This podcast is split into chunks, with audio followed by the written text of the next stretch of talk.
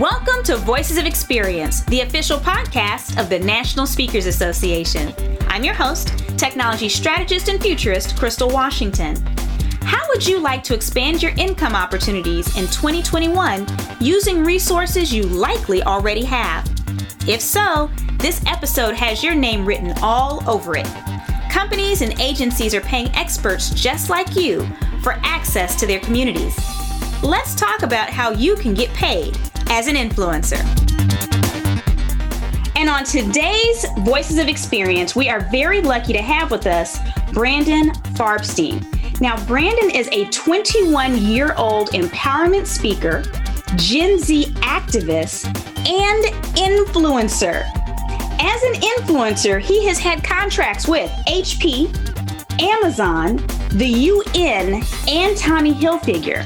And so he is the perfect NSA member to speak to us about how to leverage being an influencer in your speaking business. Thank you for joining us, Brandon. Thank you so much for having me, Crystal. I'm really looking forward to this conversation. You know, this is a conversation I don't think I've ever heard in NSA, Brandon, but we were recently participating in a conversation uh, with another one of our dear NSA peers, uh, uh, Andy Henriquez, and he was talking about how, you know, it's not just speakers being hired for speaking slots. He mentioned celebrities and he mentioned influencers. And yep. when he said that, I thought, well, if they're taking our lunch, why can't we take some of their lunch? And I know that and I know that you do both.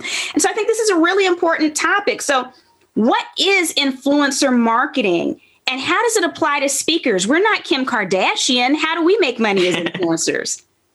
Very true. But we already do have that influence. And that's a point that I'm going to keep coming to in this conversation. So, fundamentally, influencer marketing is a form of social media marketing that uses a leader that's the influencer, somebody that has built a social media following and a platform to market directly to their audience, to their community.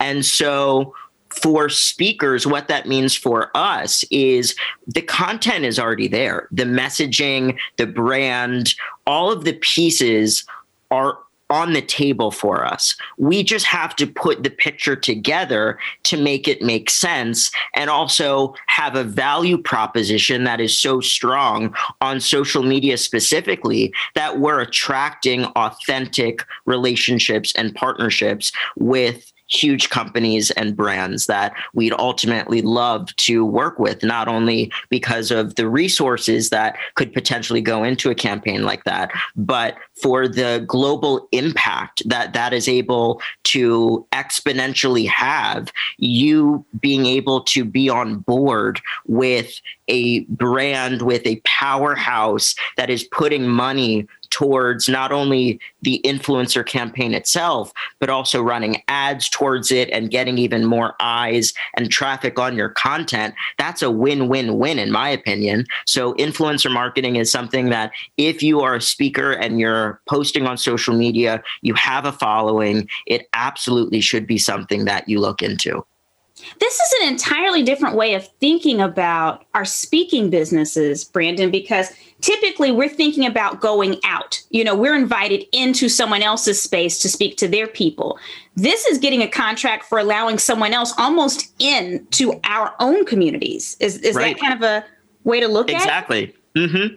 And so for me, I am so I, I, just have such a filter on what I choose to say yes to and align with for that exact reason, Crystal, because mm. we at the end of the day are giving up, not necessarily giving up, we're getting paid for it and, and all of that, but we're putting our reputation and our message on the line for whatever the outcome or the the end goal of this potential campaign is. So it's really important that we're not just saying yes to whatever opportunities come our way. Obviously that's applicable to speaking but also to influencer opportunities as well. Mm. so for anyone that's listening that's unfamiliar brandon why are companies hiring or partnering with influencers now. You know, we're some of our members are used to this TV model. If you want to reach people or do sales, you do a commercial. Why are companies using influencers right now? So companies really are tapping into that conventional means of advertising and marketing, aka billboards and conventional ads and things like that, aren't the best ways to necessarily get their product or message across. And so by partnering with influencers and people that already have that established presence and credibility, but also the, the trust and rapport with their community and their audience so that when they're making a recommendation or saying, check this out, or this is a product or company that I love, obviously you're coming from a place of authenticity, but they are then a lot quicker to jump on the fact that you're promoting it, you are putting yourself behind it. And so when companies are able to use influencers to therefore inspire or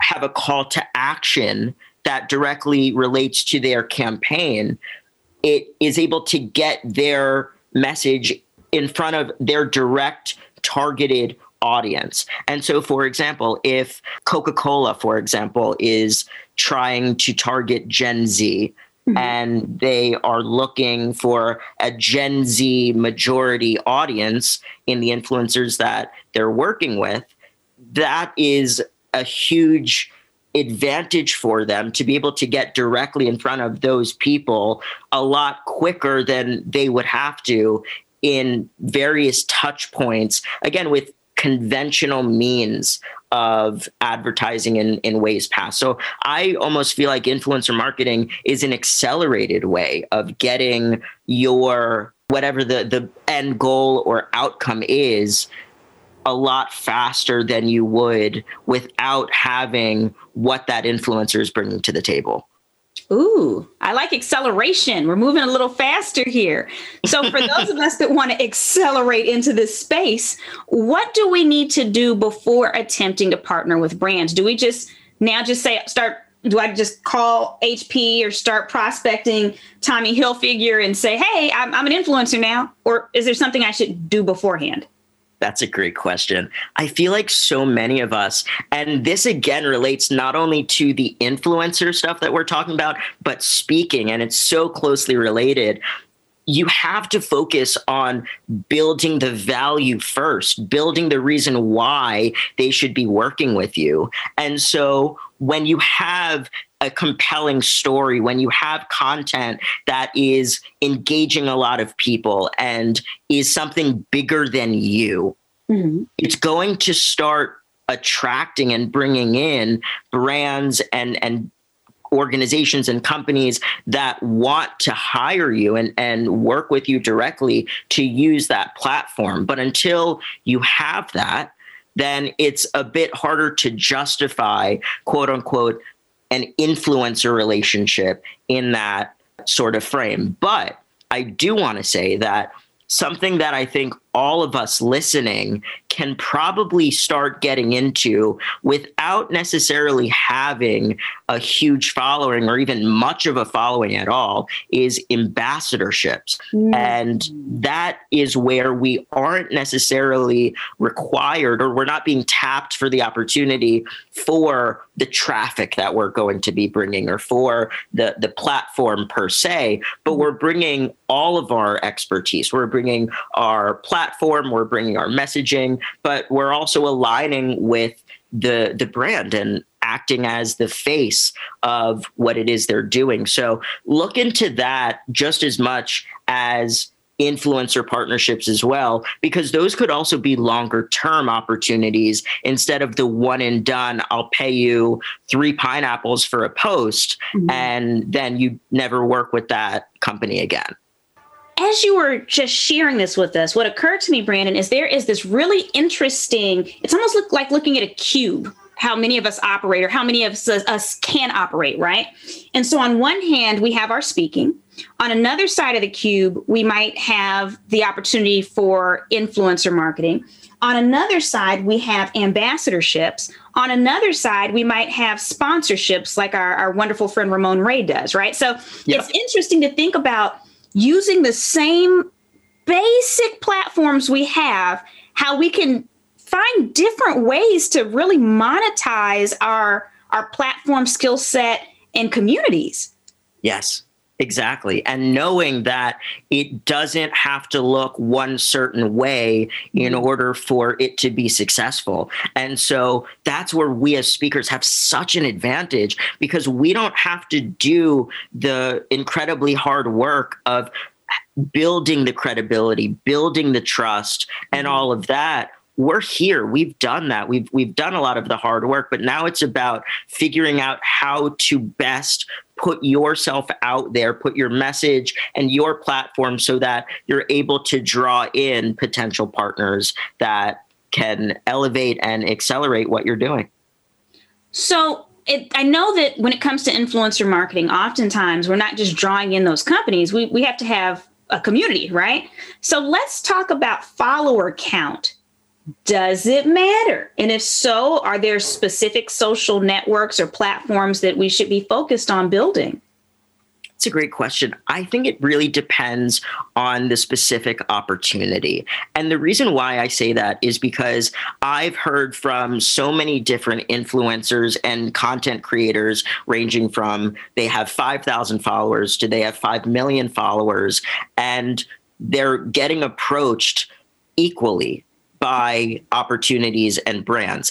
It's not necessarily the number of followers that you have, it's the quality of the community that your platform is. And so, yes, in some cases, it's going to matter. They're going to want a minimum threshold of, let's say, 50,000 followers or 25,000 followers, whatever it is for that specific campaign. Mm-hmm. But if you are somebody that is the subject matter expert and your community knows you for that specific thing and you do it the best, then it doesn't matter if you have any amount of followers because you're still going to attract opportunities and things that organically align with what you're doing. Okay. So for anyone that, you know, now we're getting a little bit into uh, the meat of it. And so I know a lot of folks, their interest is peaked right now and they're realizing, oh, this this might be doable. This is going to be a very elementary question, but we want to make sure that we're being extremely clear, Brandon. What exactly is it that brands are paying influencers to do? Like when when you're contracting for speaking or for training, you know exactly what you're about to do. What yep. what is it that influencers are, are very specifically paid to do? So I would actually say that in the contractual agreements with influencer deals, you also know exactly what you need to do and, and what the brand is looking for and what your deliverables are. So I'll give you an example. The last partnership that I did, the contract stated that I had to deliver three different um, they call it deliverable. So just different types of posts. So one feed post on my Instagram that goes on the, the main grid on my profile, another one that went on my story, and then another that shared the feed post. So they specify exactly what they're looking for, the type of content, the messaging that they want in the caption. Uh, and they're very, very specific in terms of exactly what they are looking for. And if you don't follow that, then you're breaking the agreement and they're not going to be happy. And so for a lot of the the higher level things that I've gotten with agencies and Fortune 50s and Fortune 100s, they are very deliberate and intentional about the partnerships that they're getting into. And the more specific that they could be upfront the better it is for me as the influencer to know exactly what it is that that they're looking for and how I can best intertwine my story my message my platform with that. Okay so it's just basically sharing something about that organization with those who follow or are part of your community Exactly. So okay. it's it's a specific call to action usually. So mm. you it's visit the link in my bio or click this account to check out their new product launch whatever it is there's there's always a action at the end of it Mm-hmm. And so, a quick tip that I want to give to everybody train your audience, train your community to engage with you on a regular basis. So that when you're getting opportunities that ask specifically click the link in my bio or swipe up to check out this new book whatever that is the, whatever that ask is they are a lot faster to naturally do it because they're accustomed to you having them take an action based on the content that you're posting. And that's also another quick way to grow your platform, grow your following. The more engagement, the more authenticity that you could attract with your content, it helps the algorithm, especially with Instagram, I've seen. Okay. And and sometimes I know influencers are sharing on their blogs. It's not even always um, a social network. Yep. Which lends itself to my next question because is this just a young person's game? You know, if someone right now has an amazing community and they're in their 70th or 80th year and, and active, are they automatically counted out or are influencers people of, of ranging ages? Absolutely influencers are of every age, every background, every walk of life. And that's what I love and want more of. So, just as much as this incredible community within NSA has supported me since I started my professional speaking journey when I was 18, I would offer the same exact advice. Age doesn't matter. It's the mm-hmm. value, it's the message, it's the story, and it's the brand that ultimately is what attracts these partnerships and the the big bucks too. So the more that that you could focus on that and not necessarily oh I need to gain x amount of followers before I get partnerships or before I get into any of this that's not true. Like I said before you could have a thousand followers, 10,000 followers, and still attract a Fortune 10 company in mm. your inbox saying, Hey, we love what you're doing. We love what you're about. Do you want to partner with us on an upcoming campaign that we have? And so that's all that it takes. I, I don't want anybody to think that they need to change everything, their, their entire structure or their entire business model capitalize what you're already doing and the incredible platform that we all have through speaking and the gift that it gives us. Again to have all the pieces in place now let's just figure out how to best put those pieces together to make the prettiest picture and have the most attractive brand possible. Ooh i love that. So my last question for you is we're we're speakers. This is what we do is there a huge difference between how we view our speaking business and how we view our influencer business? Or to phrase it another way, is there anything we need to unlearn or kind of shift to get out of our speaker brain to get an influencer brain? I think it's just the the end outcome. So when we're being brought in to give a speech, we are putting and we're giving our all into that hour the 45 minutes 90 minutes whatever it is and that content. It's, and then it's done after that speech. But if we're doing a partnership that we're needing to put creative control into in terms of how to best strategize it, what sort of content to post, when to post it.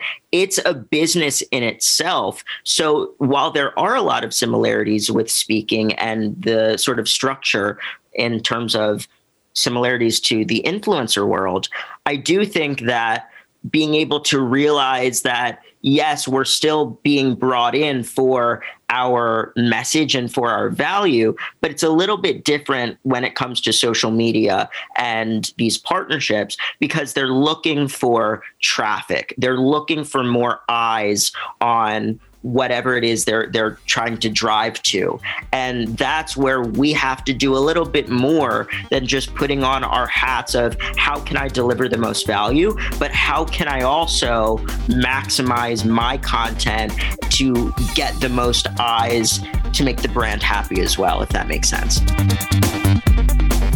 for more innovative and money making ideas, don't forget to sign up for Winter Conference. Enjoy juicy pre conference content from February 2nd through 25th before logging in for the main event February 26th through 28th. For more information, go to nsaspeaker.org and click on the Events tab. Thank you for tuning in to Voices of Experience, the podcast of the National Speakers Association. Catch us on your favorite podcast app, YouTube, and NSA's social media profiles. Be sure to tune in next week when we'll have an extremely special guest in the virtual studio to discuss New Year, New Podcast.